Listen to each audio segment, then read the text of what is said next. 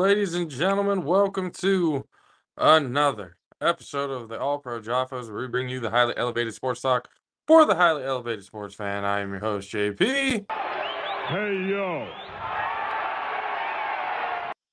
With me, as always, the 6'10 beast from the southeast, Mr. Country K. I ain't scared of you, motherfuckers. Hope so. And with us, our Formula One aficionado, the quarterback from a days long gone, Long gone. my brother. Caleb, Bernetta, Sunshine, CJ, whatever you want to call him, he's here. Here comes the money. Here we go. I love Money it. Here comes the money. You asked for it, I got it for you. There you go. Now, no more bitching about what your intro is. um, I'm happy fella. uh, so before we get things started, wanted to give a quick uh shout out to the uh the three on one podcast, the guys over there for the A7FL, uh Matt Ryan, Corey Hammond, Big Rob Fabian, um, had us on uh their podcast yesterday. Uh should be dropping sometime soon. Um, so we'll be able to kind of get that out and everything. It was a good conversation. Uh unfortunately, Kay had a little bit of technical problems uh to the point where it was better if he just there was a whole thing to it. We were supposed to do it on Tuesday, but Matt's thing and everything it was getting all glitched out and it was all messed up, so we moved it to Thursday. And they made it a point to tell us make sure the cameras are this way, how I have it here, and make sure your connection is good. Otherwise, the uh the images and the set how he has everything set up um would get messed up so unfortunately uh kay didn't get to talk too much if at all during um during the podcast but um nonetheless with the guys it was pretty cool to kind of sit there and and uh and talk about the a7fl season especially uh going into the playoffs in a couple of weeks um but again shout out to them for having us on uh that episode will be dropping soon Caleb, Formula up? One. It's been a What's little up? while since we talked. Yeah. And It's been a minute since Uh, we had a race. that, that, that that's also true. um, the- in some people's eyes, the biggest race of the year. Um, That's fair. Sure as hell the, the mo- the most the most historically um liked track and stuff like that of the year. Maybe not liked. Okay, maybe not by the drivers. There's certain things that could get No, the, I mean the drivers still love the track. It's still Monaco. Like the historical aspect of it is just there. Yeah, it will. Oh. It just. I had a conversation with my friends today about it, and, and he made some pretty good points. There's just too much history there for to make it anything else. You know what I mean? For them to like drop it. But again, like the FIA and and they may just deem the track, you know, unsafe, and then there it goes. Like, or not. I don't know, man. The I mean, we- fucks it all we- up anyways. We had talked about it before, and we were you were wondering whether or not they would even decide to keep uh, Monaco again because of That's what I'm saying. um, one the size of the track, um, competitive wise and stuff like that. You can understand how back in the day it worked, but the Yeah. cars have gotten bigger, uh, They're a little 18 bit wider. feet long, dude. What do you mean? Huh? They're like Say what? 18 feet long and like four feet, six feet wide. Well, that that's what I mean by bigger. You know, the cars are a lot bigger than than what they than what they used to be.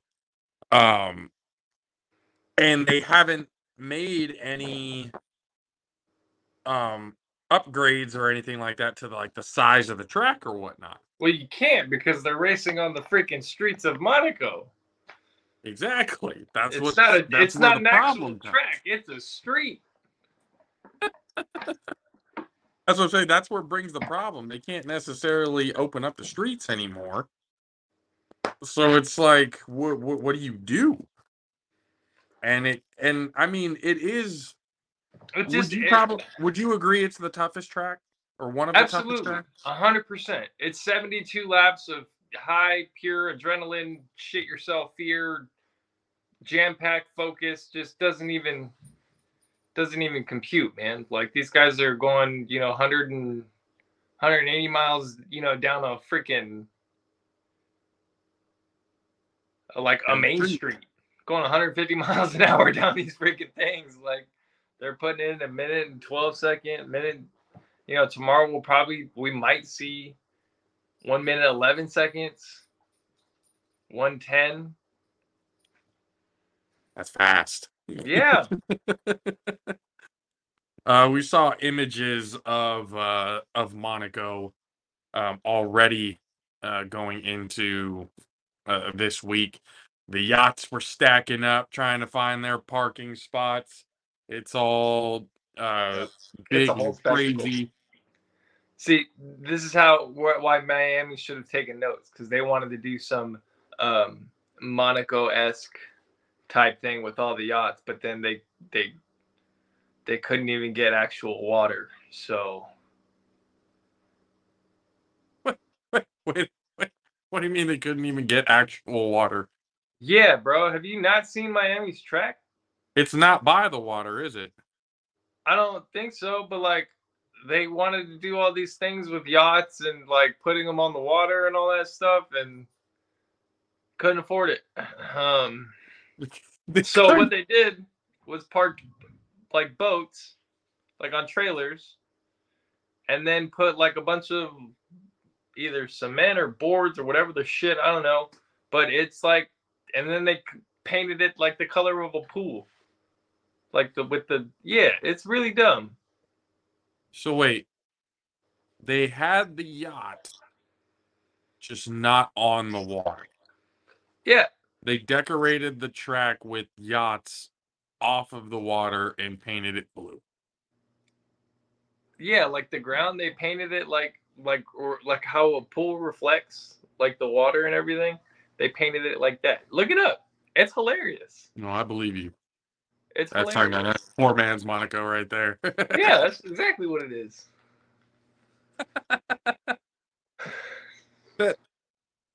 we want yachts like Monaco. Uh, you can't. Well, we want them. How are you going to do that? Well, we're just going to set them up. We'll fucking figure it out. Gave a Florida man a lab coat and said, "Here, here's a hundred million dollars. Figure it out." Give 'em- gave him a lab coat, lab coat, and a little bit of bath salts, and said, "Figure it out." Yeah, and that's what he came up with. Okay, he's getting tired of the Florida man slander coming.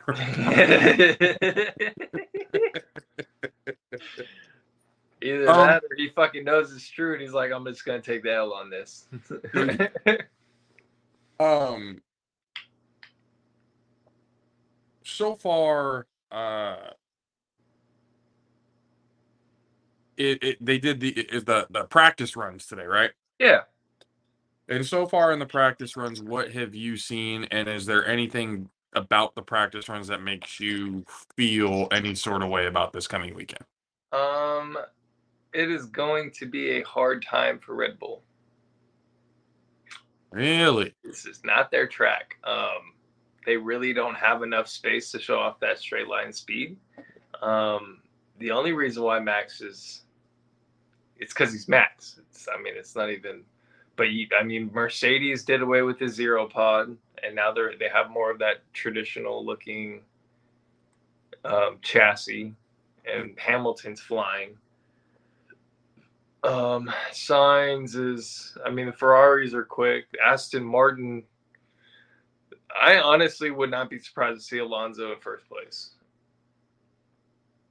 because of how quick they are at it, like accelerating and getting power down to the, you know, out, out, out of the turns and everything.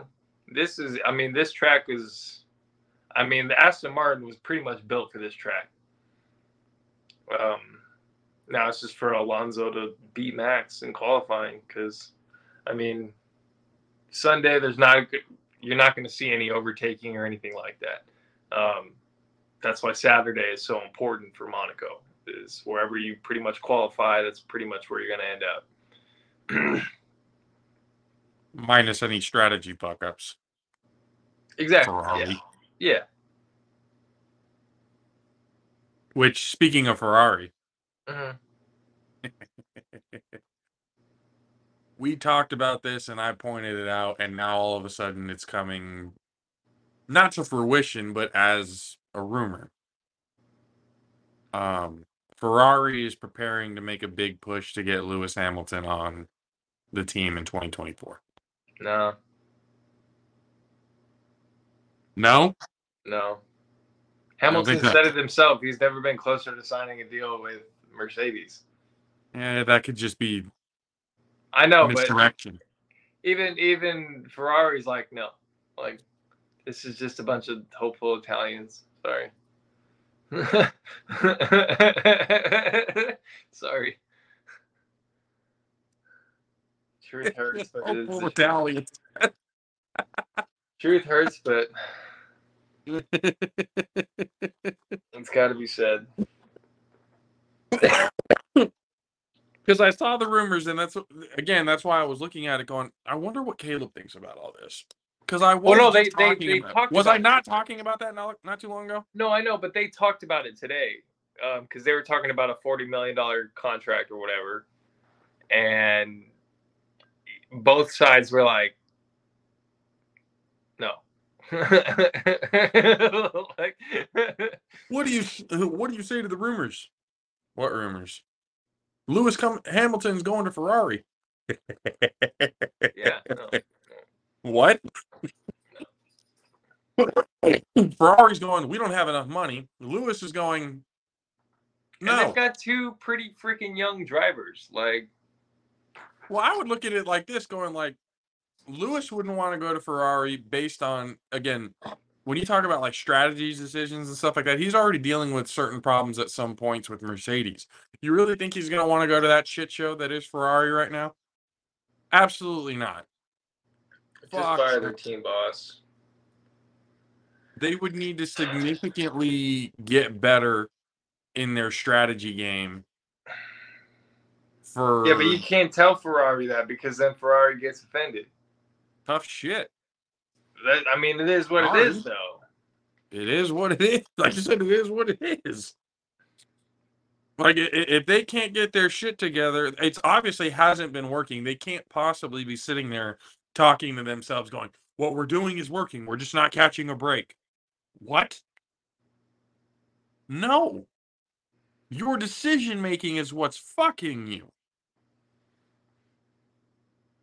And if and if Lewis Hamilton does end up going to Ferrari, Leclerc ain't gonna be there. Leclerc ain't gonna be on the team. Fuck that. Leclerc might they might swap it and he said fuck go to Mercedes. I I mean, I just I don't know if if if he does end up going to Ferrari, that would be something crazy. I don't see sainz staying though. I mean, I see sainz in a in a in a fucking McLaren and by next year, to be honest with you, Fuck no. Yep, because they're gonna try and find another racer to go with Lando. No, they're not gonna drop the rookie like that. There's Piastri's done too much in other sports for them not to for them to just ignore that and be like, one year you're done. I mean, they're talking about uh, DeVries like like that. Yeah, but Reese like okay, two completely different organizations. This is Red Bull we're talking about. Red Bull don't give a shit about your feelings. They don't give a shit about your progress. If you're not performing, you're out. That's the end of it.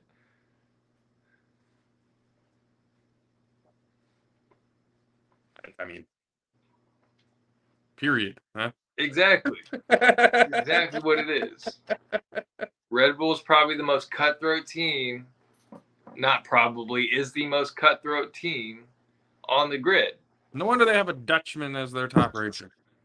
Well, he's honest. Dutchmen are, are cutthroat and honest people. Is he a dick? No, he's just Dutch. Yeah. You don't give a fuck about your feelings. Tell you the truth. Respect to the Netherlands. Respect. Uh, respect to the Orangemen out there. Um, which by the way, that color scheme of having orange when your flag colors are red, white, and blue doesn't make any sense to me. don't But don't anyway. don't don't worry about it. Yeah, it it doesn't need to be talked about, right? Doesn't need to make sense. Is that what it is? They like orange. Fuck off.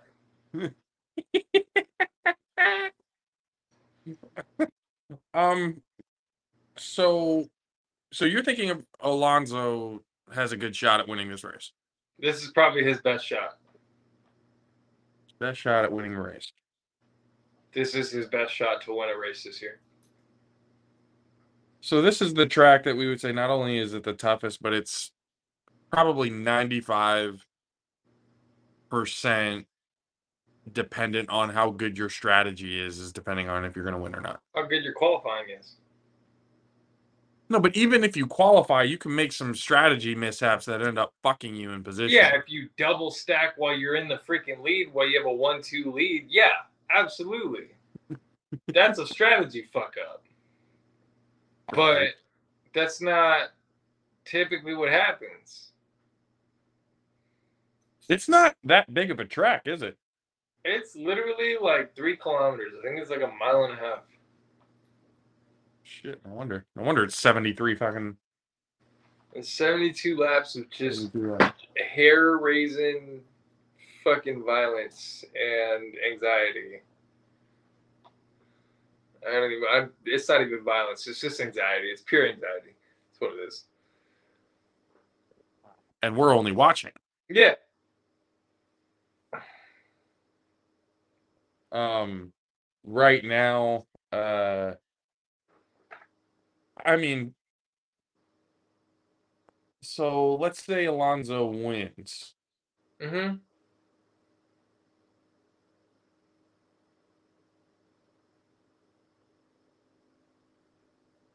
and this is all based on uh, so if checo doesn't let's say checo doesn't finish Checo will finish. probably Both will Red Bulls will finish. But But but as far as what the car is built for, Aston Martin have the car to do it.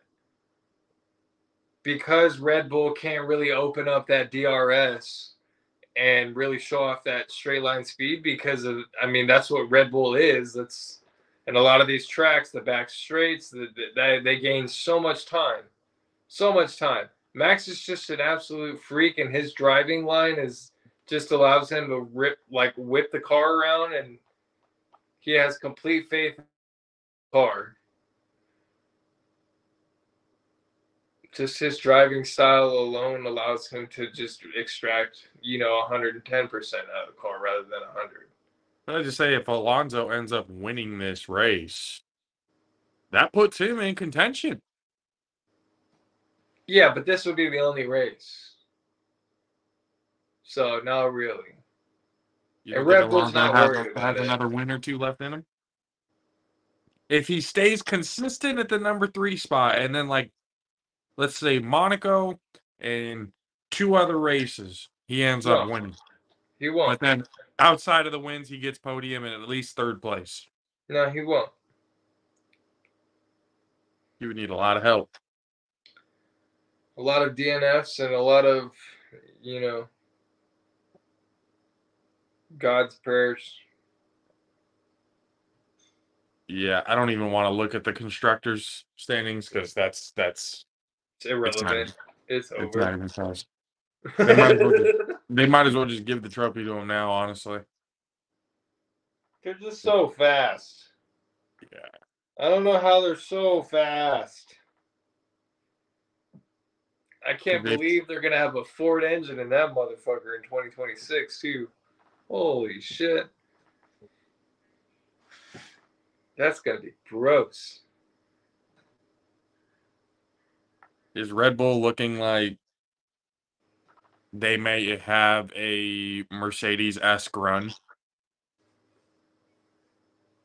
Well, shit. How at quickly? at- think at- about at how world- quickly at they world figured. titles con- in constructors. I don't know because I'm I'm pretty sure we're supposed to get new engine regulations and stuff for 2020. We're getting new engine regulations for 2026, but I don't know about body modifications. But I mean, every year these cars are just going to get faster and faster and faster and faster and lighter and faster. Um, and we'll see how you know they when they change over to the new engines how those perform. I have a low key have a feeling that they're gonna perform like shit, but You hope not. Well, every time I mean, red since since the the V10 era, the cars are just not as fast anymore. they haven't been that fast in forever. It's a V10 though, so I mean, they can really extract like a lot of power from a V6, but now they're going to these completely I don't even know what what the heck they call them. I don't know. One of these green engines. Hybrid engine? We we have hybrid engines right now. Oh. Hold on, I just looked at the standings. How the fuck is Lando in ninth? Lando. Yep. He just had to score once. Everybody outside of the top ten usually is there. Uh, DeVries, yeah, DeVries is like He's been awful. He's been absolutely awful. all that shit talking going into this year. Uh, Red Bull, uh, Netflix is kind of. I think they painted him up pr- pretty good there.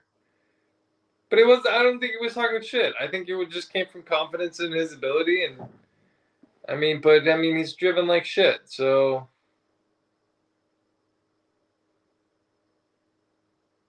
Sargeant Captain America 19. he's not last, and he's in a Williams. He's not last. he's, oh, he's not last. DeVries is the only. I mean, Does Albon have any points? last essentially. Does Albon have any points? Albon has one point. Okay, so I mean, I guess it doesn't really matter then, right? I mean, you're gonna have Americans everywhere getting pissed off and being in last place. Or he's not in last though. He's tied for last. No, he's in nineteenth. They're t- it's a tie for 19th at zero zero. It's nineteenth. It's not twentieth. Is his name before the other guy? randomly generated with fucking Sargeant in last too. Is it on the names, on the standings, on the names? Is Lar- Sargeant last or is he in nineteenth? He's in 19th. Okay, okay. So shut the fuck up. It's not last. By the end of this weekend, he might be in last. I don't know. Nah, man. DeVries has seems to be a, a this is the first track that Logan, Logan Sargeant has actually fucking like raced. So, and he didn't put it in the wall today. So good for him. hey, always Yeah. good when you don't put it into the wall. He's pretty slow, but I mean, it, everything's just building. Everything's just building. Friday is all building. Saturday, you know, you're still building and you want to hit that, you know, 99, 100%, you know, come qualifying on Saturday evening. Well, for us, it's morning, but Very early in the morning. Race day is 6 a.m. over here. Mm-hmm. I, like- I got eight o'clock, which is nice. Yeah, sure. You're gonna have, you might have to uh you might have to call me to wake me up. How about Mike. you just set an alarm? Be a I man. could. I, I- I mean, I, I could do that, but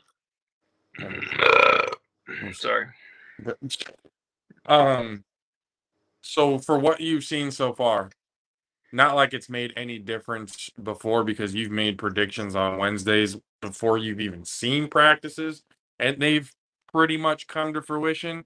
So now that you've seen a practice, what are you thinking podium is going to look like come Sunday? Um,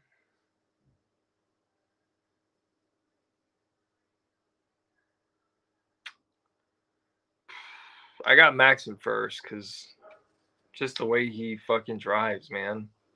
Just the way he drives, especially it, it's just it just doesn't make any sense, you know. And I think Perez is still figuring it out, but I mean he'll get it. After FP3 tomorrow, I really believe that it's going to be a Red Bull one. Um, and then I got I, I don't know which Red Bull, but um, and then I have uh, probably Alonso or Your arguments are ridiculous. I really I really want this is. Alonso's race. He's coming in third. huh? Huh? This is the the whole fucking thing. Yeah. The whole time we've been talking about this. This is Alonso's race. Lo- Alonso looks good. No, You know, I, this no, no, no, built that's for not this what race. I said. That's not what I said. I said this is Alonso's best chance to win. That's uh, none of what you said is what I said. Alonso's best chance. You also said Aston Martin. The car was built for Monaco. Like it, it's Yeah. built for the track. but again, it's But still, still, Max. that means nothing to you. He's it's coming still Max. what do you want from me?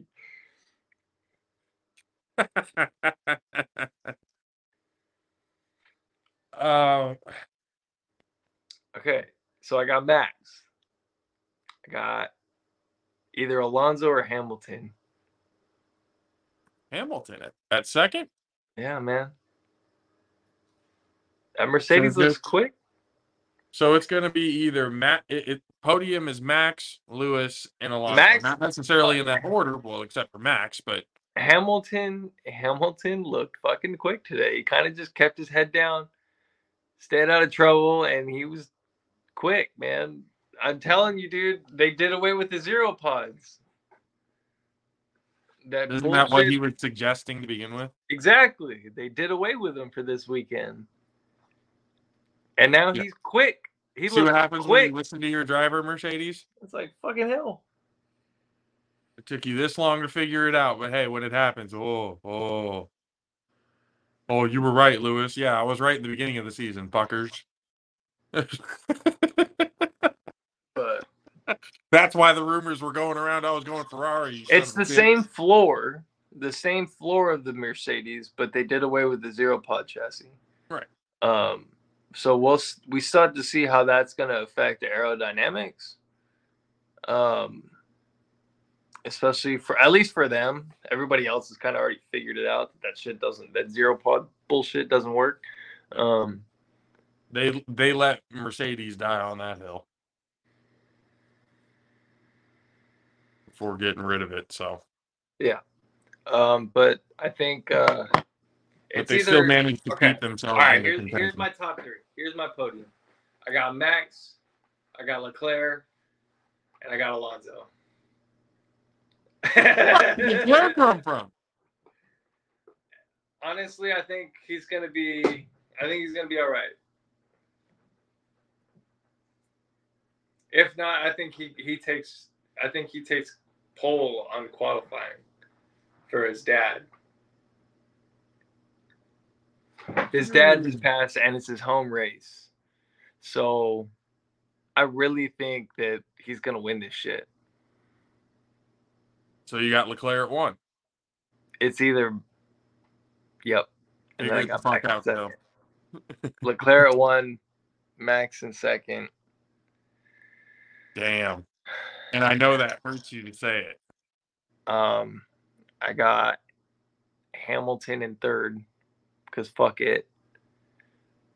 Uh, Perez, Alonso, Russell. I think Sainz hits the barrier. Um, DNF for sainz. I think Lando comes in what fifth or sixth. Lando comes in sixth. Damn. Um, seven. Who do I got? I got Bottas for seven. I got eight. Uh, minute, Nico minute, wait a minute. Hold on, hold on, hold, hold on, hold on. Before you go any further, is this Bottas's first time coming back? What? Because I'm looking at it right here, Kills. Uh huh. Oh, there he is. There he is. I was about to say, I'm like, wait a minute. Why don't I see Bottas on this on this list right now? There he is. Found him. Okay. Number 11 spot. That's where he's at. Okay. Well, he Actually, comes in four- eighth 14, tomorrow. 13, my bad. 13. He comes. He comes in eighth tomorrow. Yeah. And then after Bottas, I got Esteban Ocon and Gasly. I think the Alpines finished one uh ten or nine and ten. You don't Or- have to go through the whole grid, Caleb. Nico Hulkenberg in tenth actually. And I got Gasly in eleventh. There we go. That's the Have you been hitting something today? Magnussen, Yep. Yes, he has. Yes, he fucking has. Piastri. I got no, no, no, not Piastri. Yuki Tsunoda, Zhou Guan Yu, right? And then after Zhou Guan Yu, I got Logan Sargeant. I feel like you're just going down, down to just see if you can remember the names. It has nothing to do with race. No, order. no, no, no, no. It's got nothing to do with that. I got Logan Sargeant and what? What is it? Where are we at? 15? We we've been at 15 like two or three times now. No, we haven't. We went back to 10 twice. Nah, I went to 11 and then I had to switch the order because it would have been 10 and 9 and 10. But then I had to switch the order. So I had all the way to 11 again. And then you fucked me up. I got James, you Albon. don't have to do the whole. I got had- Albon. I, I asked you for podium. That's it. That's all I asked. All right. God damn, that must be some good stuff that you just hit. Jeez. It's two edibles. Oh, there you go. That's exactly why. Just don't don't go throwing up, yeah. No, no, no, no. the little one dose little gummies. Oh, okay. Nothing. Ladies and gentlemen of the Jaffo Army, the Formula One aficionado. It's fucking out. Pineda. We'll Late. see you again next time, little brother. I'm gonna call your ass in the morning. Fuck off. You you will. You will. Wait, no, tomorrow morning Why tomorrow morning? because qualifying matters more. Fuck you. Okay, fine. All right, Call, bye. call me in the morning. All right, bye. oh shit. Okay, did you get any of that? like the good ending. I got the whole rundown of who's gonna be where. Yeah, he uh again. Those edibles must have been hitting them pretty good. Uh before we move on to the next topic, we hit our uh hear from our guys over there at uh, Raze Energy. What's up, Jaffo Army? JP here the All Pro Jaffos, bringing you a message from our proud partners over at Raze Energy. Raise Energy takes a giant leap of faith with instilling a high quality formula to bring the consumer a powerful yet sustained energetic experience to help us put your workouts and focus in general to the very next level. Perfect for anyone at any time. Raze Energy has become the most popular, the best rated energy drink on the market to date with a phenomenal flavor profile that puts most of the competitors just downright to shame. Powered by the enhanced refresh technology, Raze Energy delivers with a performance enhancing energy drink profile that aids in the most often overlooked categories, which include targeted focus, enhanced recovery time, as glycogen becomes depleted, improve clean energy levels, boost in stamina and in hydration. Most importantly, each can of Raze has absolutely zero calories, zero sugar, zero carbohydrates to give you a smarter and healthier option. You should not have to drink or settle for any other energy drink that contains more sugar and carbohydrates than you can count. Instead, Opt for the smart choice with the number one fan voted energy drink on the planet with Raze Energy Drink. Use the promo code Alpha at checkout to get 15% off of your order. Demand more. Join the Raze Rebellion. Let them know the Jaffo sent you.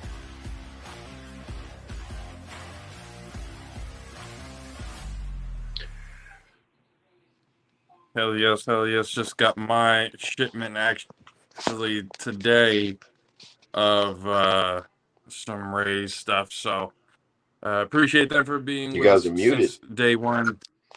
There you go. I'm muted or you're muted? I can hear you. The Corey, can you hear? Hold on. What about now?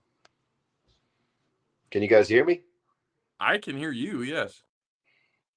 I'm coming in. Okay. very- Kay, can you hear anything? All right. I'm. I, I, We can hear you. Yeah, I can hear him this time. Okay. Good. All right. So I thought I came in and and, and was uh, coming in real real cold to your show, but I guess I'm good. What's going on, right. gentlemen? What's going going on, on? Army? Long, long time no talk. Ladies and gentlemen, from the uh, three on one podcast, the Boston Omegas quarterback from the A7FL, Corey Hammond. What's going on, Jaffo Army? Going on, man. Again, long time no talk. Again, uh, appreciate you for having us on the podcast yesterday. Well, I mean, I- it, it looked like you were filling in for Rob because he was doing his bachata thing. Um, but uh, we missed Country K a little bit, but um, we totally understand. And I think it might have even worked out because I think Matt would have had a conniption, whatever that is. I think uh, it would have been something that happened. Um, but it was great to have you. It was great to have you guys uh, twice because we even did like a you know a, a pretend show Yeah. that I thought was just as funny at times. But uh, yeah, man, long time, uh, long time, first time. You know, long time since we talked, and the first time since uh, what it- you know, pretty much the the the the Goose situation in which I had I had Goose Xavier was that, Vinny week on the four? show. Is that week four, week five? Uh, it was right before BIC, so yeah. And then uh, the first offensive play of the game, my guy got hurt, and I was like, oh. So I guess to you know, He since the curse up. was broken, he, he ended up playing every game, uh, and and the rest of that game too. So um, even an injury couldn't stop Goose, but uh, He played know- well all year, and you guys got a whole hell of a lot better at the end of the season, or getting towards the end of the season. So a lot of promise for the Boston Omegas. uh, yeah, I mean, next year. uh, you know, it's funny. Rob always represents the uh, the the champs, and he always talks about his rings on the show. I guess I've taken the role of the uh, the offers. You know, but I was talking. I was actually just uh, I was just talking. Uh, you know, doing my rounds, talking to the guys in the league, and I was talking to uh, my friend that uh, is one of the hosts for the other side of the ball um, a defensive end that in the fall played for the Kryptonite and uh, one of their, uh, you know, the color analyst for their broadcast team, uh, Scott McCorkle, eh, but I call him Bjorn Skarsgård, the Viking. And when we were talking, we were talking, we were talking more about, uh, you know, kind of how you know the West and the East kind of match up.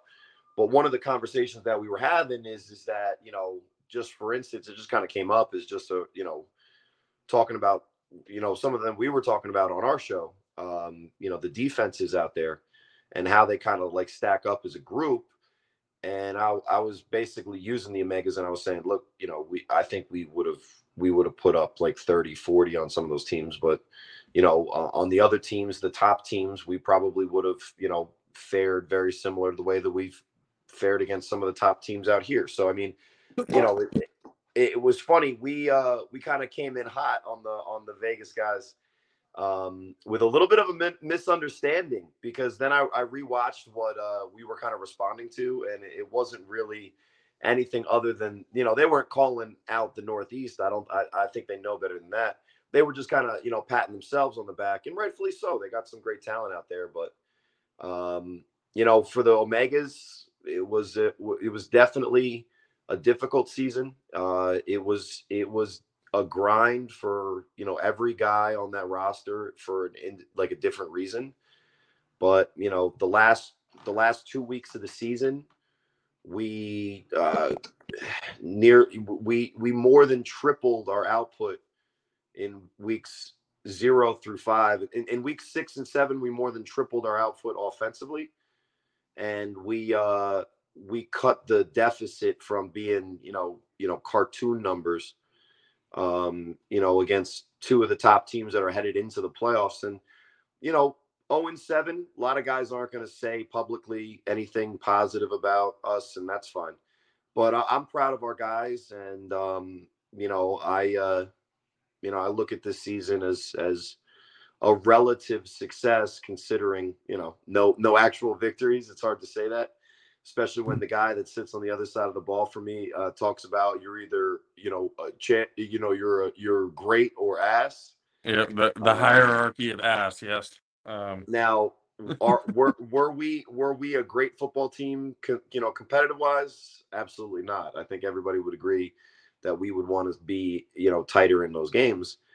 But um, just as men and young athletes and old athletes and you know cast off athletes to you know fight the way that we did, it it does say something about us. You know, I'll let I'll let Mike Jones, our biggest fan on the lives, uh, you know, do any more praising. But uh, you know, we we we improved, and that was really my goal uh, for the team, and even for my old ass. You know, I ended up with uh, eight touchdowns to my seven picks and about you know 950, a thousand yards passing in seven games. So, you know, I've had better years, but um, you know, I, I've I've had the same years with more wins. So, uh, yeah, know, well, It, it, I mean, I again, it- the the improvement towards the end, and you know, people got to remember. And again, I love Big Rob to death. I really do, and I love how he how he calls it. It's very straightforward. It's very like you know to the point of you know it needs. This is how it how it is. Um, but especially with new essentially franchises coming in, new divisions and stuff coming in the growing pains and we talked about that a little bit on the on the three on one yesterday the growing pains of becoming you know a franchise in the a7fl the learning experience you guys went from yeah only scoring six points a game and then the last two weeks just showing up and there's something there. So it's like it, it's a good step in the right direction going you can't really go any worse than 0 and 7 right? So there, there's there, it, it's all up uphill from there. So you know, hopefully everything in Boston gets uh more situated. Maybe In get Boston. more games in Boston too to to help out with the home team situation. Well, and there's Um, the and it's a division, right? So it's a division just like Ohio and Florida. Um, it just needs the enrollment. And uh, I was I always joke with the Omegas guys. I, I like the Omegas uniforms and, and the logo, but there's this uh this this badass lobster that they've already designed for the Red Claws. Um, A that shit's fire.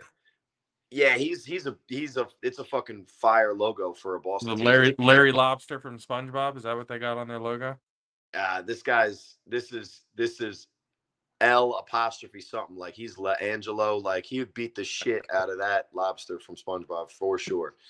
Um, and don't sleep on the lobster from SpongeBob because wasn't he jacked as shit too? Exactly. Yeah, but he was still way too cartoonish. And and my my guy my guy for the Red Claws he is serrated claws for some reason. He has that ev- evolution quirk. Um, so you know he's he's taken down any character from SpongeBob, including the sperm whale.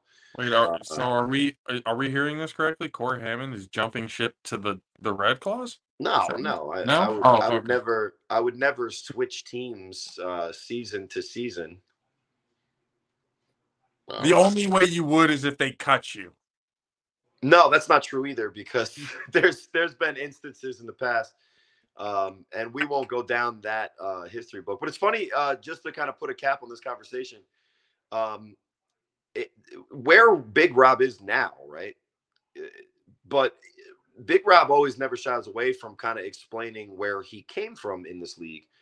And to talk about BIC specifically, when they first made their appearance in the the the itineration of A7FL before it was A7 Town Beef, they were the Ofer team.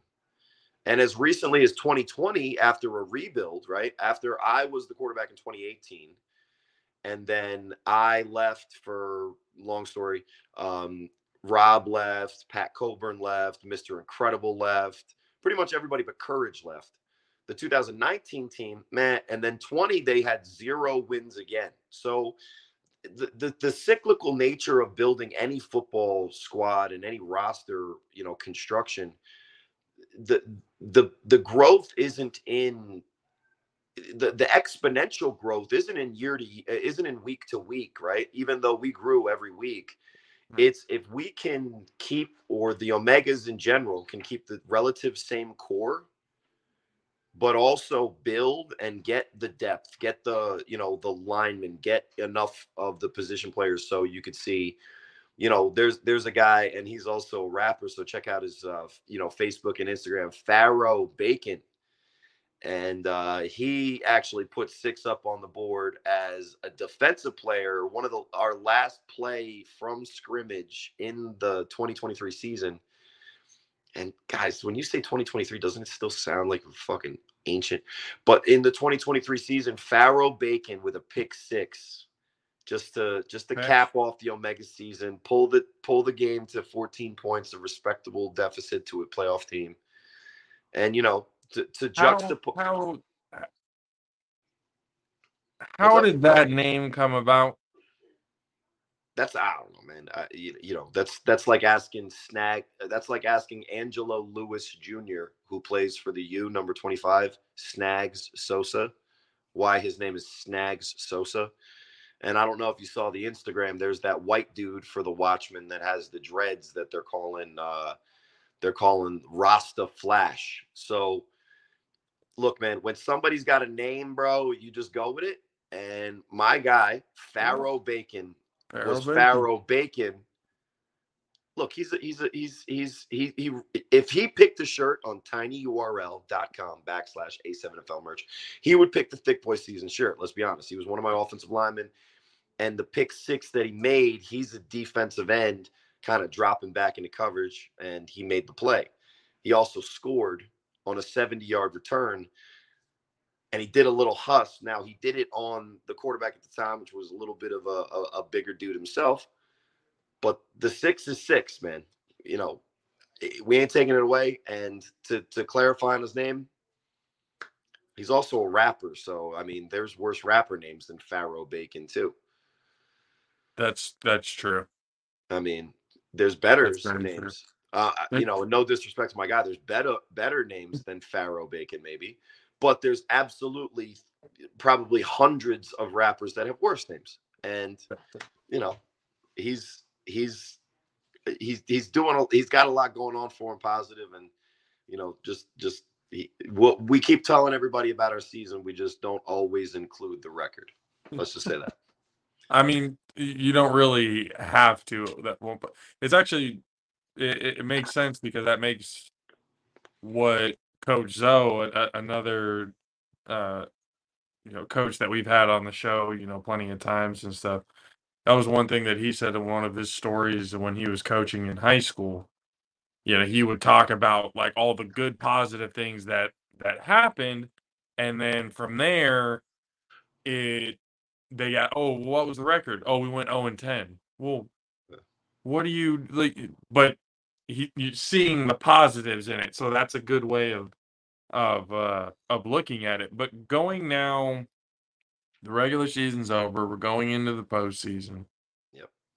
and you know uh, once th- yesterday's podcast drops um i feel like there are going to be some Vegas guys who are going to be upset with, especially with me, because I remember the text message out, the referee or whoever it was said some rando, and I was like, okay, guy.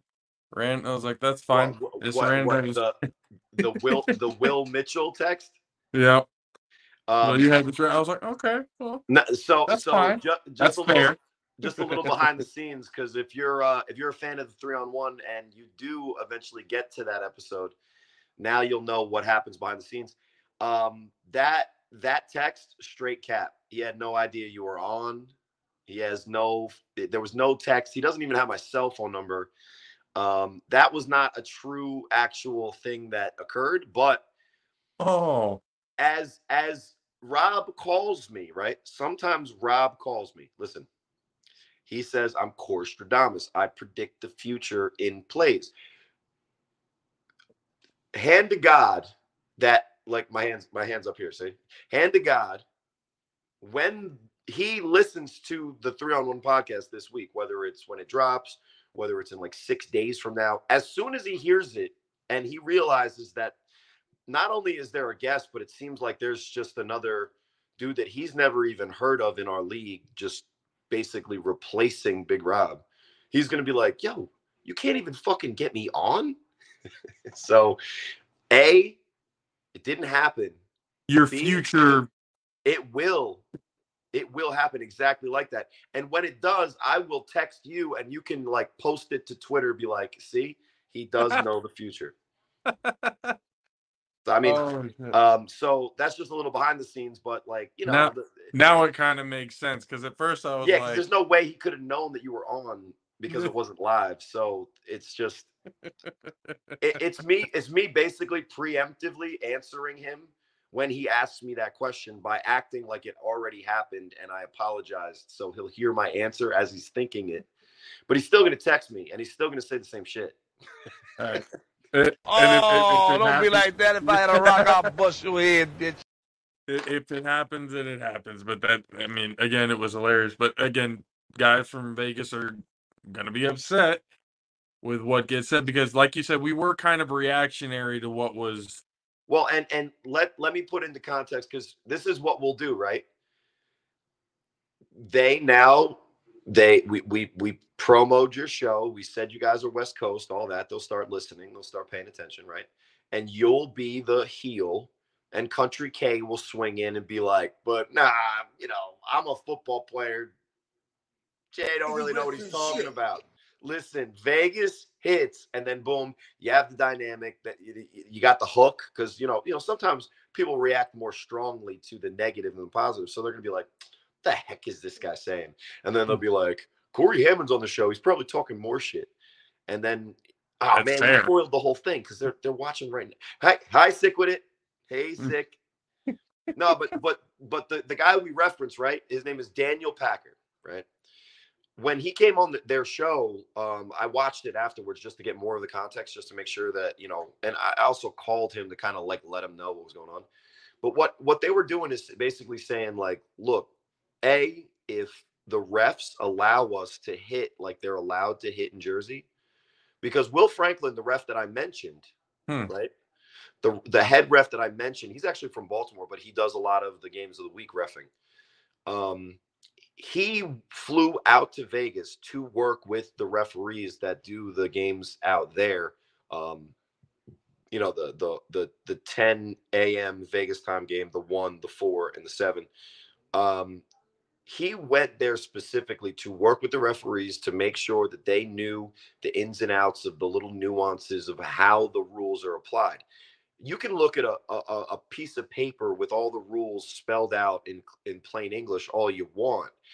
In real time, you know, professional athletes moving at, at high speeds and, and, and, and, you know, pretty big time, you know, force applied in, in the velocity that they're bringing with the size that some of these guys are uh, there's been you know and i don't ever really criticize referees because you know it's like it's like it's you know the referees expected if the referee was a quarterback he'd expect to have a hundred percent completion percentage right? You can't ever make a mistake not even one half a mistake right? So we hold them to a really high standard. So i look also just whisper publicly if you like publicly say that you're like with the refs you know what you do is you get you get fucking star calls. But uh, Will Mitchell, who runs our refs, went out there to kind of work with them. So what Daniel Packer said is that if the refs ref the playoffs like they let Jersey play, then the Vegas guys will be able to hit in the way that they feel comfortable with. It really wasn't a shot, right? And then what Daniel Packer said later was that not that there's anything wrong with the Northeast, not that he's he was comparing like apples to apples and this apple that is in the West Coast is better. What he was saying is just don't get it twisted. We over here aren't soft, right?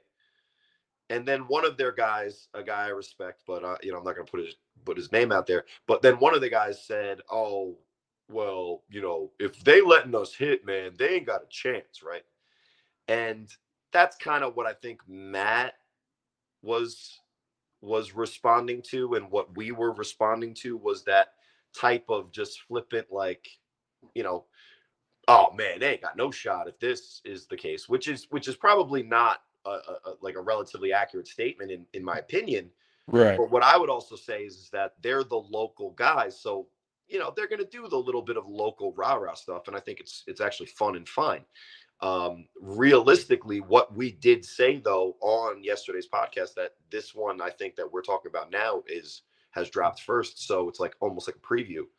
You like this show?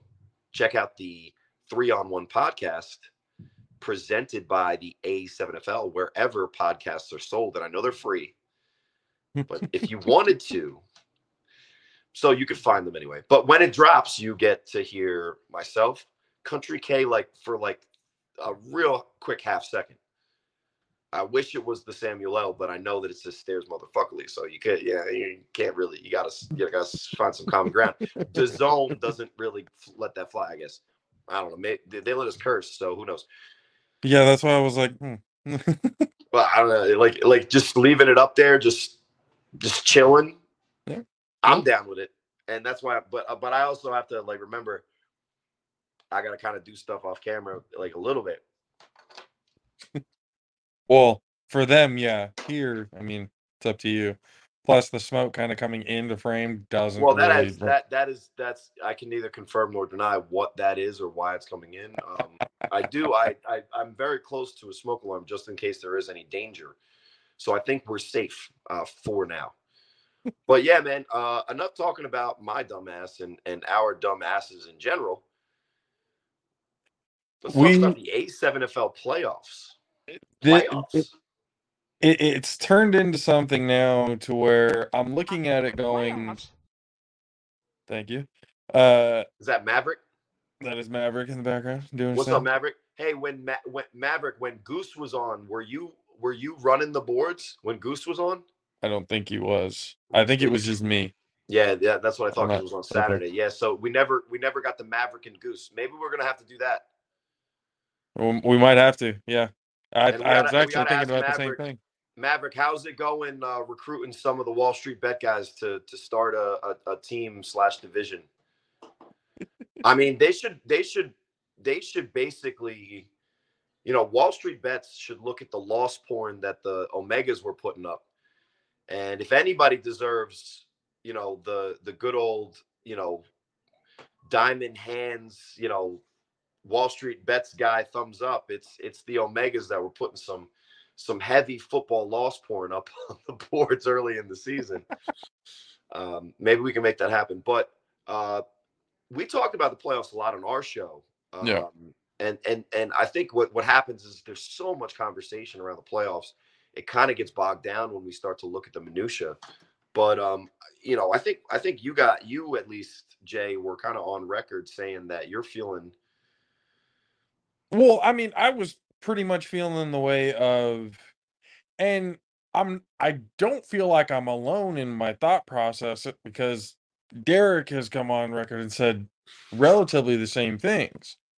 That he, you know, there is no expectation really that Vegas is gonna just go in there and dominate the Northeast or could it- like it, it's there's steps that need to be taken and he kind of said it too that you know he the way the format set it up he would like more interconference you know Yeah. play we we actually when when we were hypothetically working through the schedules for the regular season um we were hoping that there would be a way to have a two week slot in the middle of the season where it would be, you know, interdivisional play, right? Mhm. Um, earlier in the offseason, there was more Baltimore teams. So the Baltimore teams were kind of be playing themselves, and then the Baltimore teams might drive down to Florida as well as going to New Jersey. And New Jersey was maybe close enough to maybe even consider Ohio. And, you know, Boston was promising more than just the one team. And, you know, so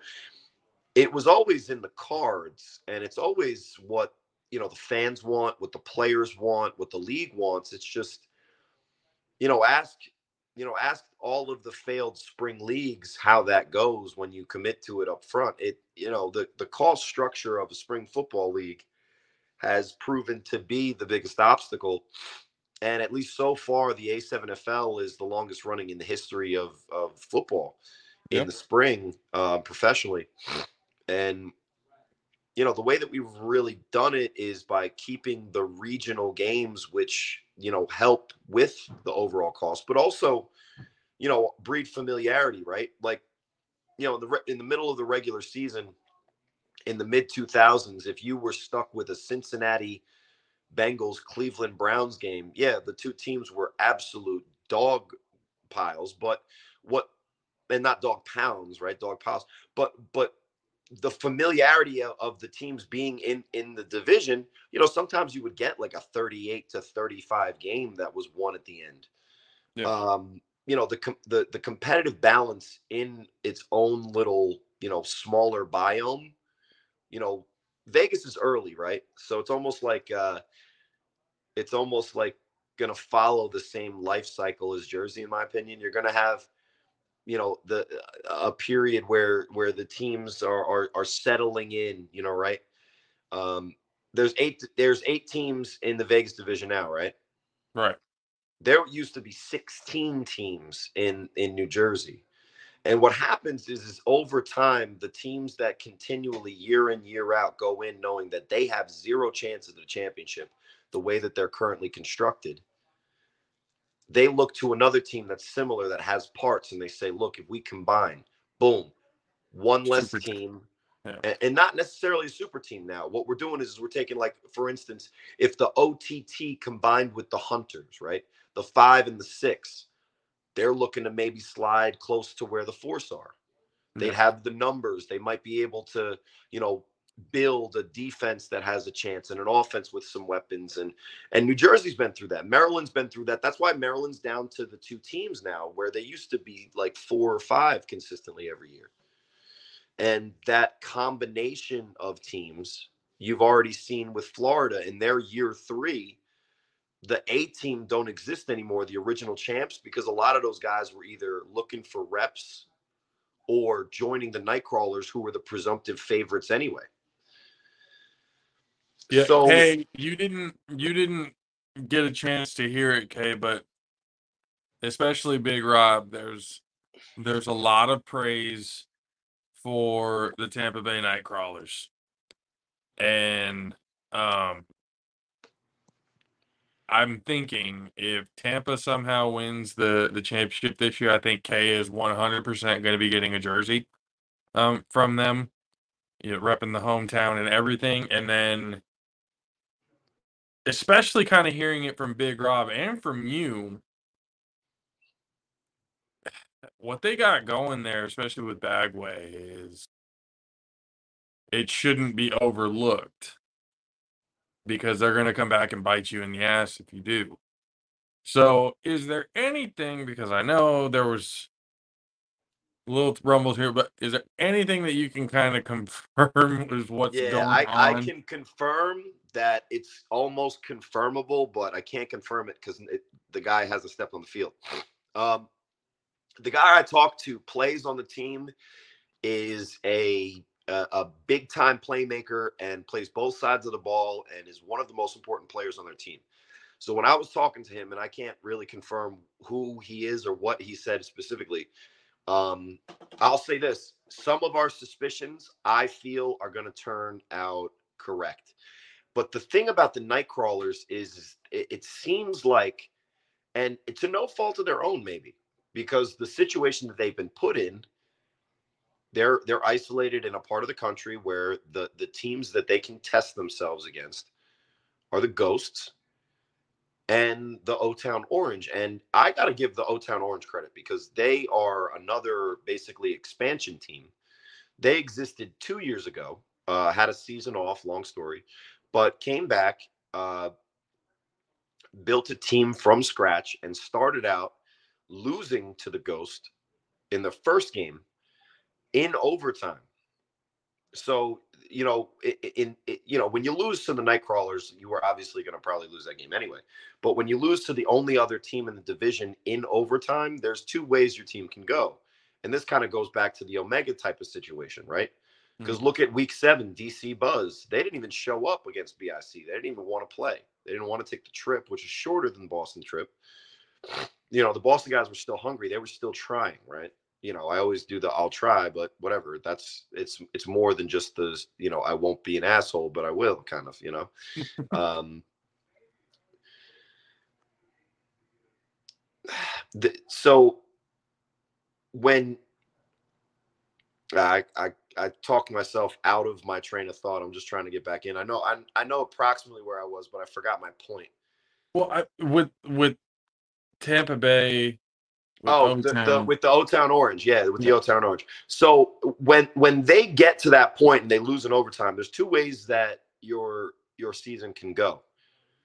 You can take a really tough and probably heartbreaking loss because it was right there for them. It was an interception to the crib, like pick six in overtime. So that means that you're likely like have a chance to score and a guy that's that's your most vocal guy, right? The guy that talks the most, the quarterback, Devon Gray, throws an interception that leads to a touchdown, and he specifically, but also the rest of his team, had to hear about it probably until the next time they played.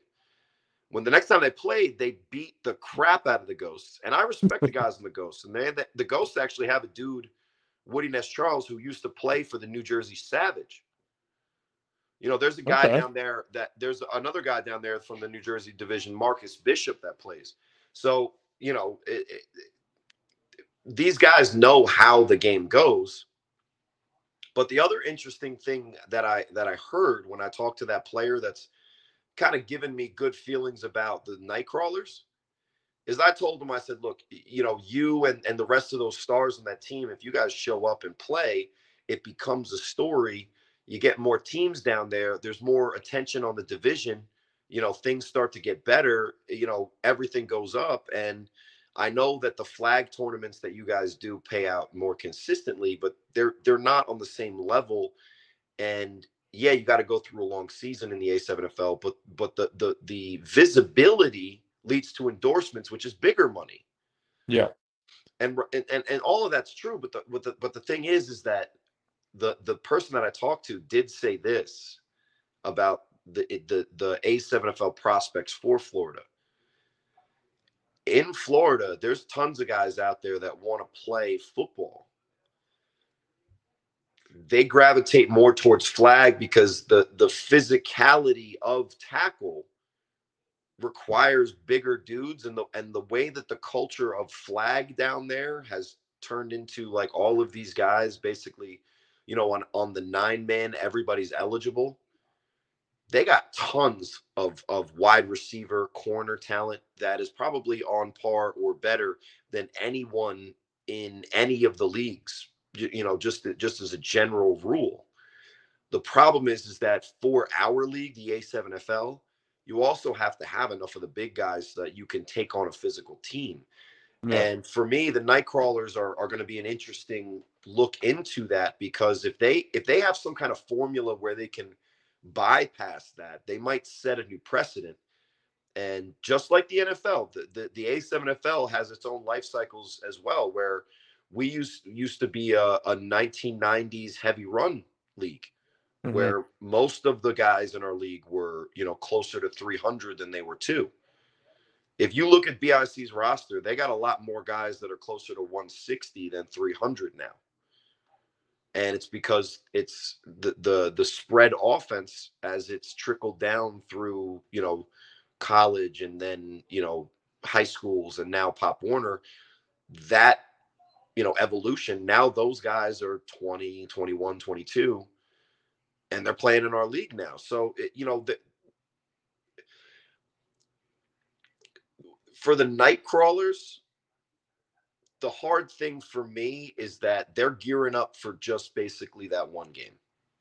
And if they can beat new jersey you know yeah but but their their only shot is against either the or one of the two best teams in the entire country.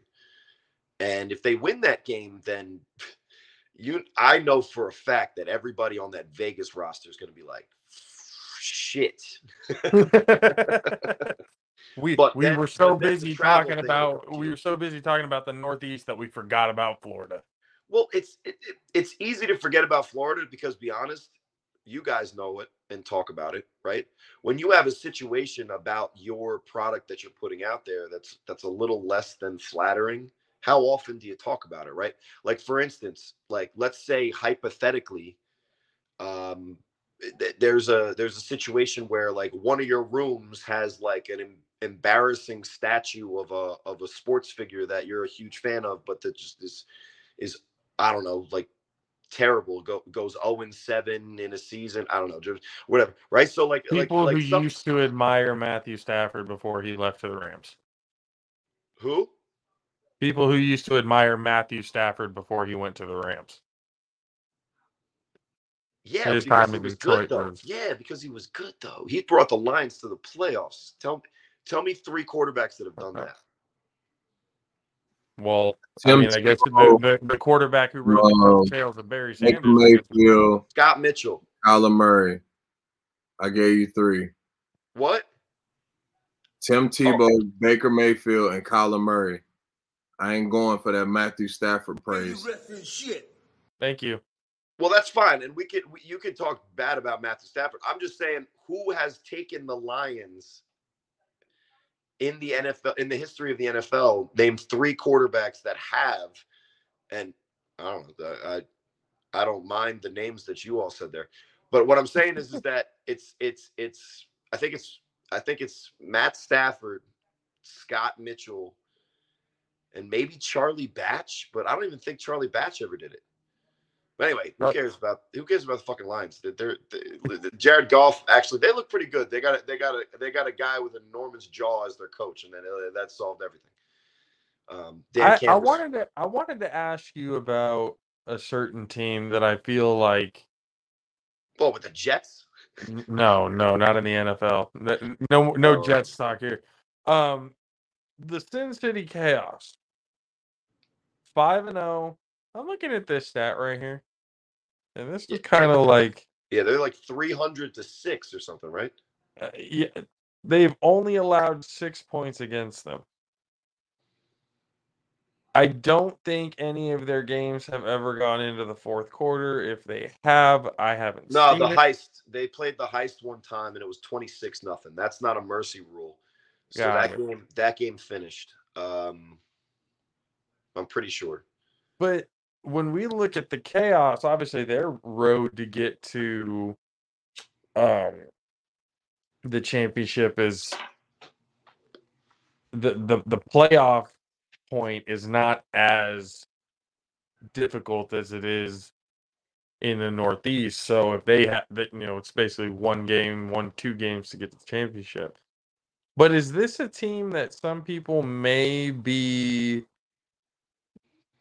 kind of overlooking?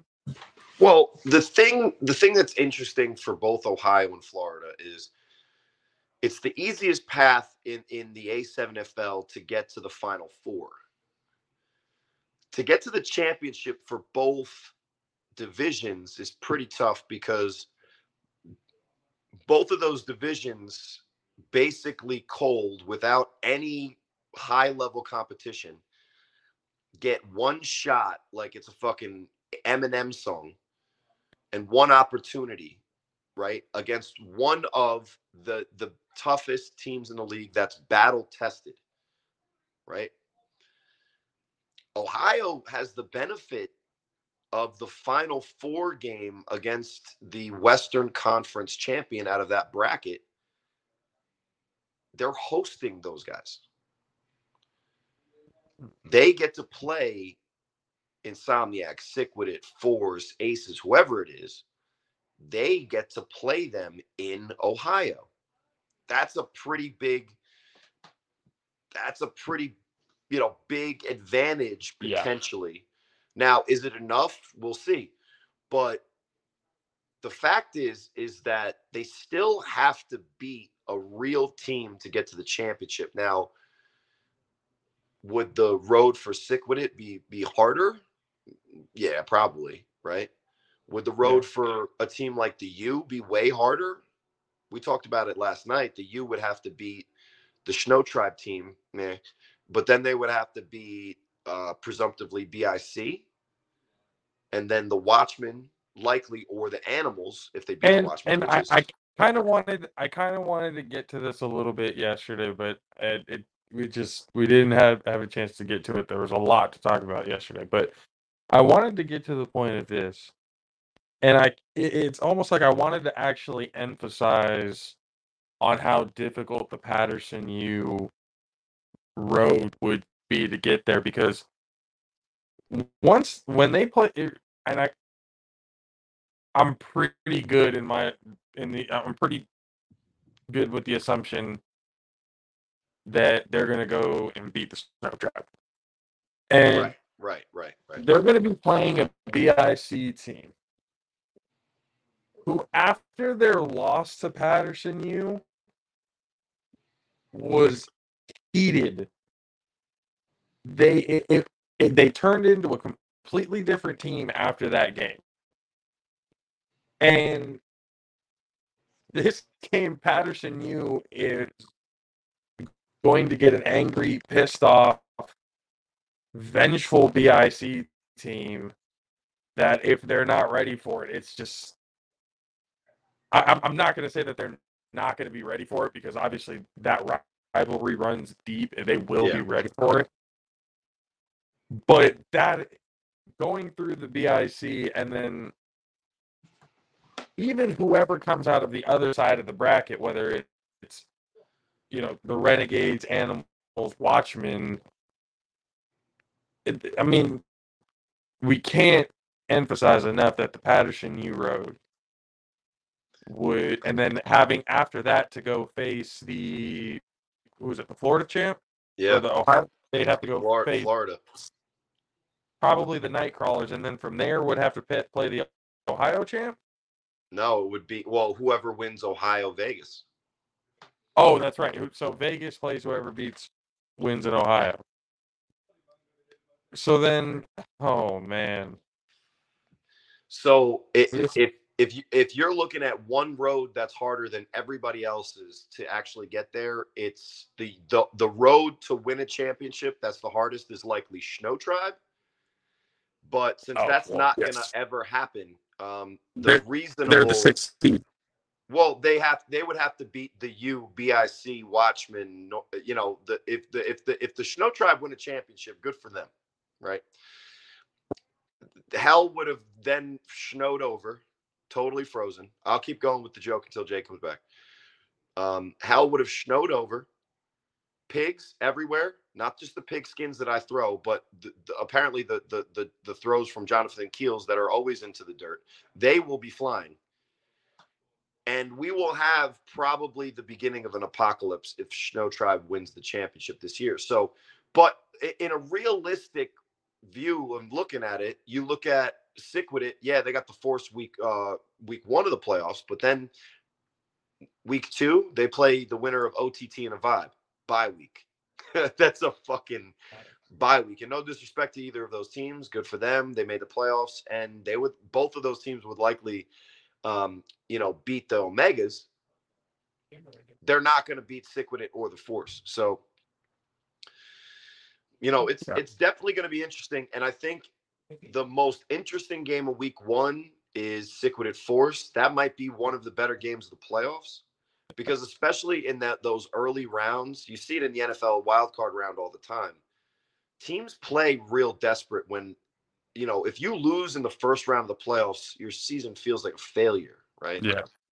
So whether it's against a good team or not, nobody cares about that. It's the first round of the playoffs. So as as as great as Sick With It has done, if they're down in the fourth quarter against the Force in the first round, they're likely going to be playing Mm. balls to the wall, desperate as fuck because they don't want to be told the entire offseason that, yeah, your regular season was great. You scored 92, but you lost in the first round of the playoffs. So there, there's going to be an intensity level in that game, week one, that I think is going to be unmatched in that week. Yeah.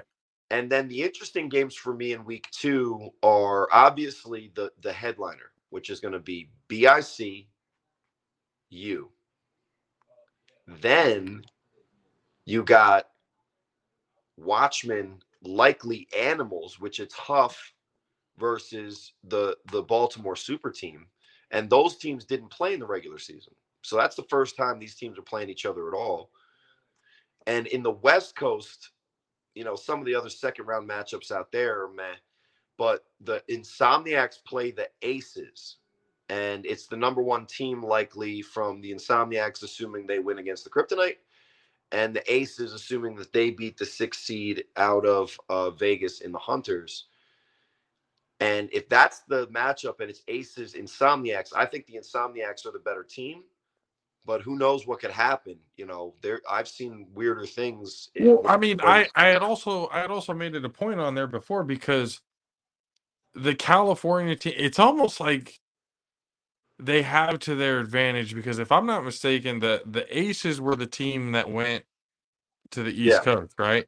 They Yeah, actually they- have they- that experience against the northeastern teams, but they've had the, you know, I guess unlucky scenario of having to just play each other themselves in the vibe um three times this entire season. Aces could be that dark horse team that because of that fact that they only played the vibe and vibe the same way. They Nah, the could come in here I've and, seen and the Vibe film. They don't have a shot. They're likely going to lose to OTT. Um, they they were better than the Gold, but you've seen Gold games. It's not that hard to be better than the Gold, and then That's they let true. the Gold score almost forty on them. So, um, you know, also- shout outs to the California division. Shout outs to Kelly Hurst, who you know started you know helping with player management in Vegas, is now basically the director of, and I don't know what her official title is, but basically she's the uh, HBIC out there in uh, um, in in the California division, and she's starting to get things ramped up. But the class of that division is the Aces. I think that they have some legitimate things that they can do and, and rely on.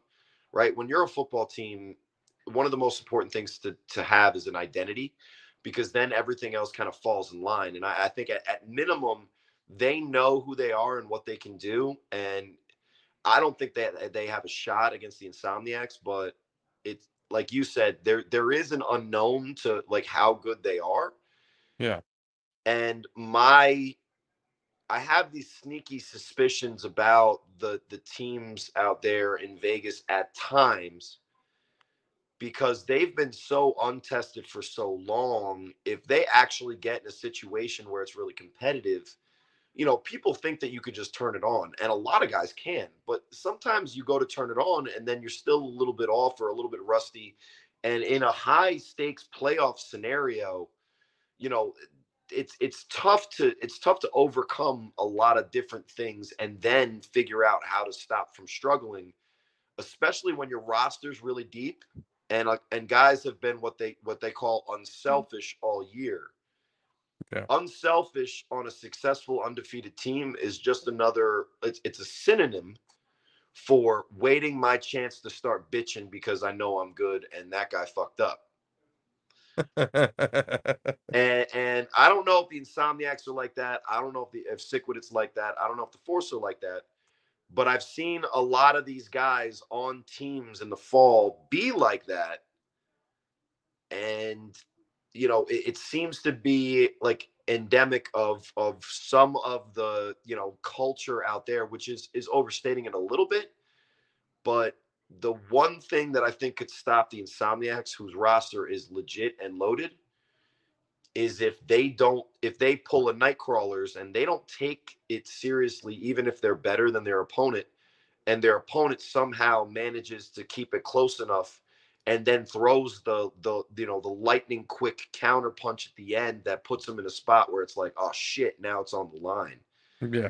you know i don't think that's going to happen to the insomniacs but there's a couple of spots where it could um but you know if they I- don't I take kinda- the aces if they don't take the aces seriously enough to try to you know just just to take care of business for real for real which i think they will they If could be in I- trouble if I remember the Vegas, you know, season and stuff like that correctly, the time that Sick With It and Insomniacs played each other, I the last time I checked, it was a close game. it was week one and it was a three point game and to be fair both teams have really never played an a7fl game uh as constituted like currently constituted as they are together so So kind of like that the first so that matchup for the for the LA Vegas the championship, know, Western if it Championship, goes, if it's if it's Insomniac sick with it, it's gonna be just as hype as Oh my the God. Northeast Championship is.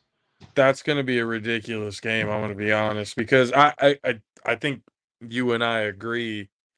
I'm a I'm a fan of a sick, uh, regardless of my criticisms, which I believe are fair, in the assumptions on how the defense and stuff like that works out there in Vegas. Well, we were talking about not once did you not, not, not once did they Sick With It hear me say that like put down the offenses or anything, or anything like that because I know how high powered the offenses are. It's just the defenses that there's nothing nothing really about any of the defenses.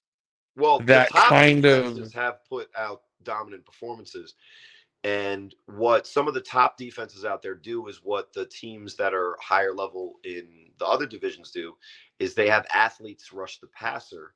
Hmm. And when you don't have a good offensive line and the quarterback is matched by a, an athlete with it with the same athleticism, that equals a sack, right?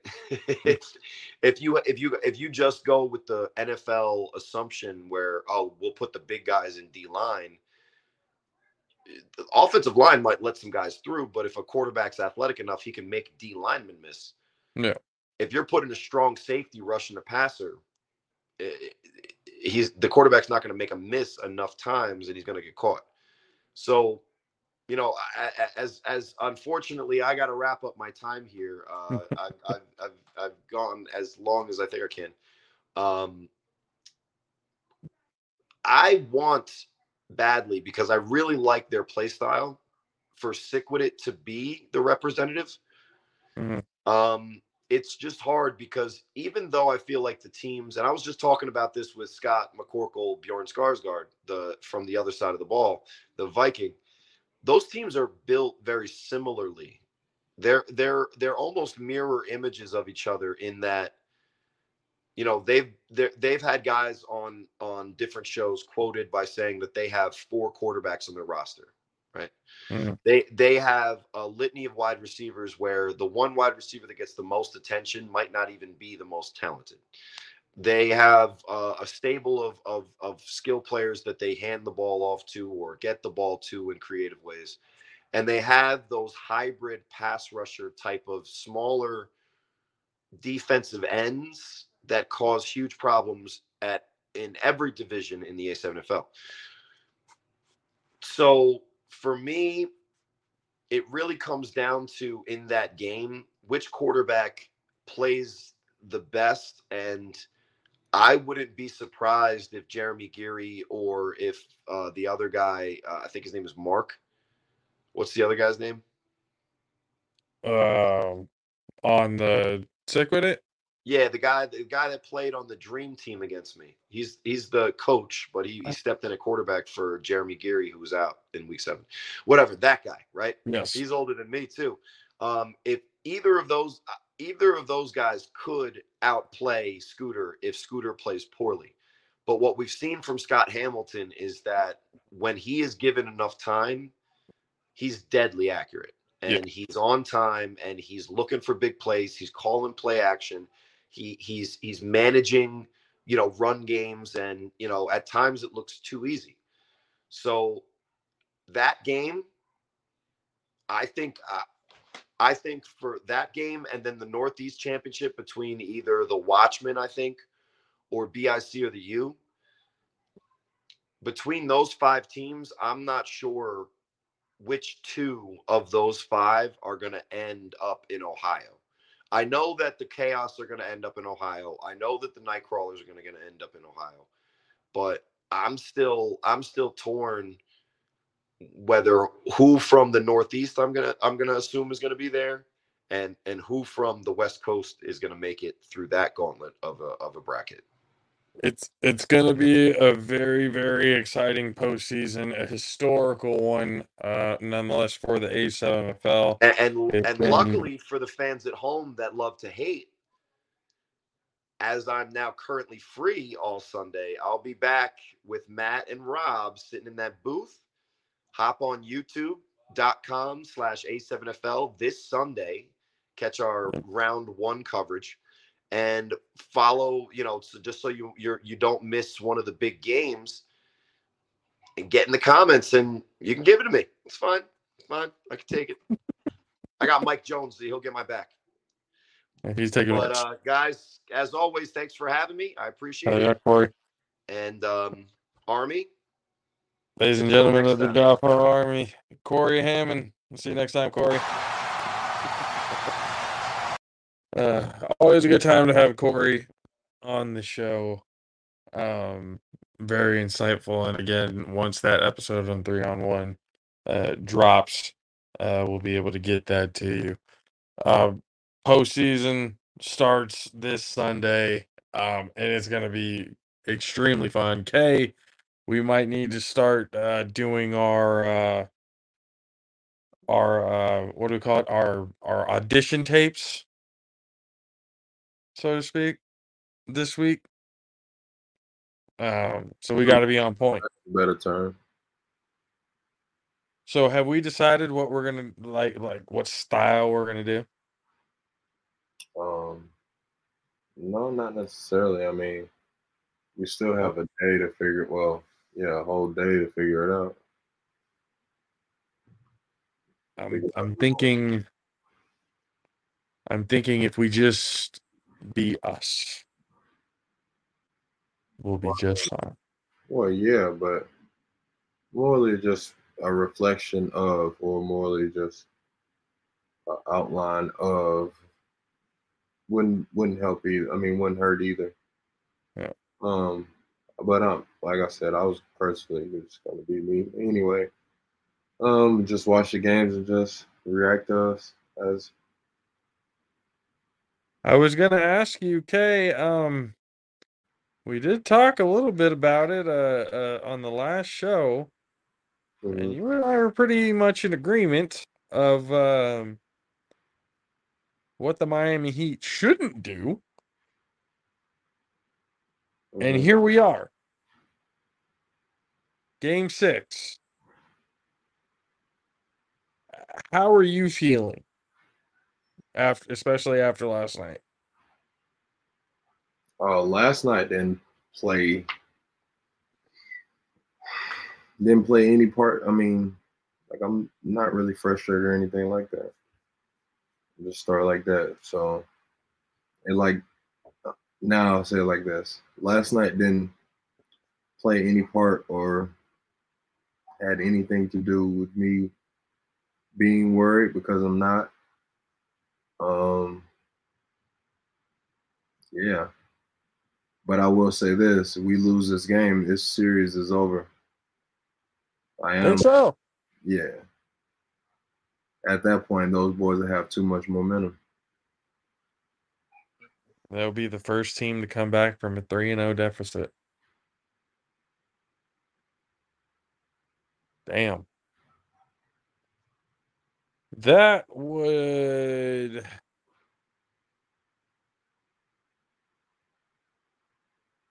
I feel like that type of a loss would be kind of detrimental to Miami in some way, shape, or form. Someone's getting canned and people are leaving. Um, but I mean, they're in Miami tomorrow. Mhm. Um,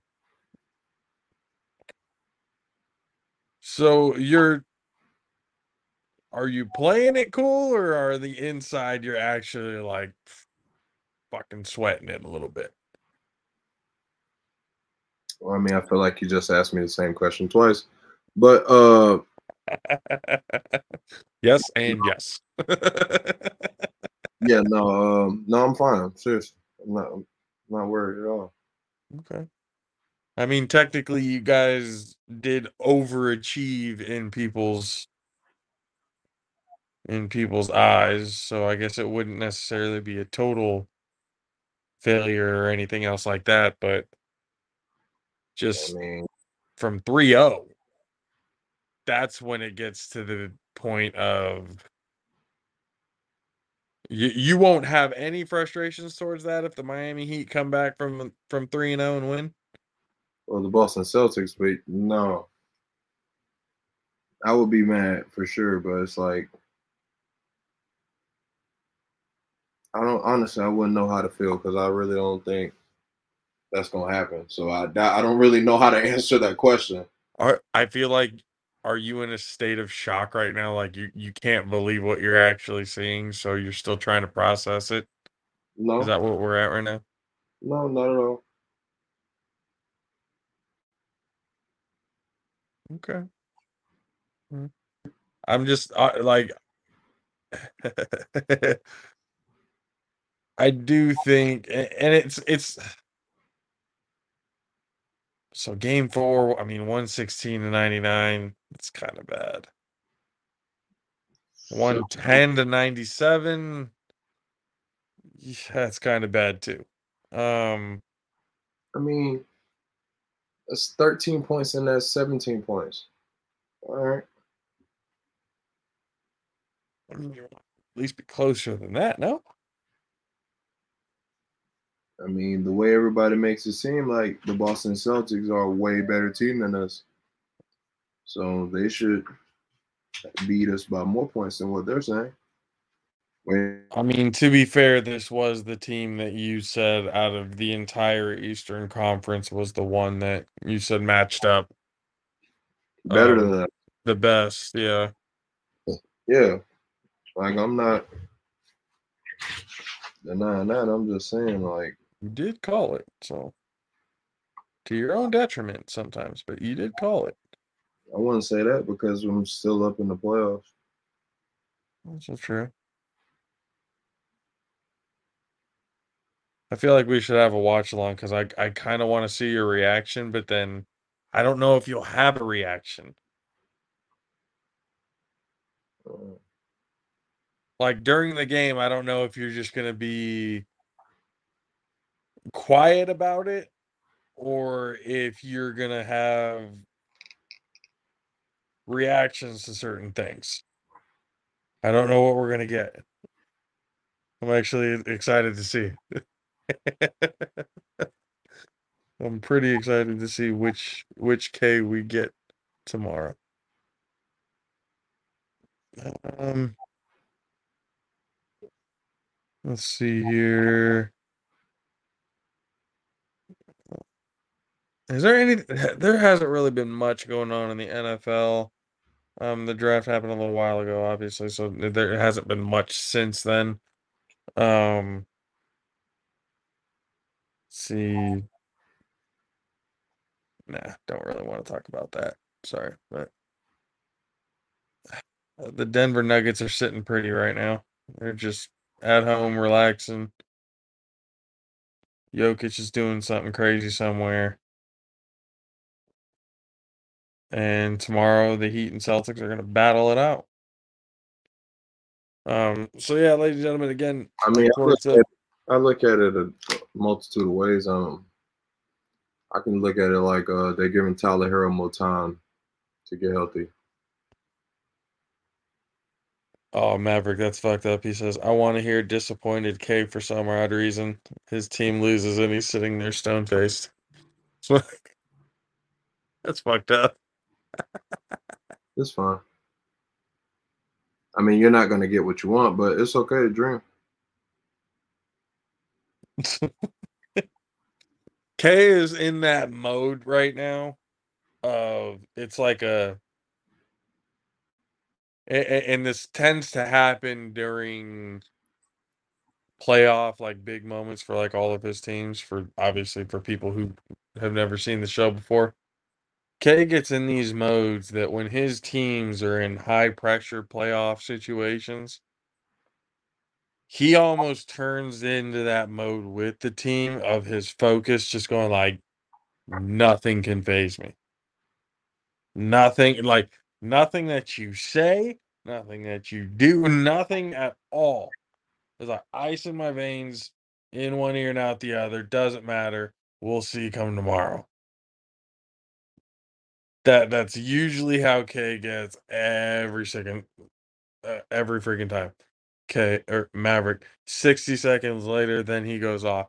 Yes, there actually have been times after the situation. There's a time period where there's like a like a deep dead silence and then like we've had on episodes past you know go check them out spotify you know everywhere else that you can listen to podcasts. Um he blows up into these half hour to 45 minute rants on what the team needs to do to get better why they suck now who needs to get fired um just the whole ordeal. And it's always a great great show to hear because he always brings up really really good points. But it's uh, but it's like he lets it build he lets it build to that point. That's why during the playoff moment you have this like his background right now just staring motherfucker like at you just again nothing that you say is gonna phase me. I may blow up later i may not.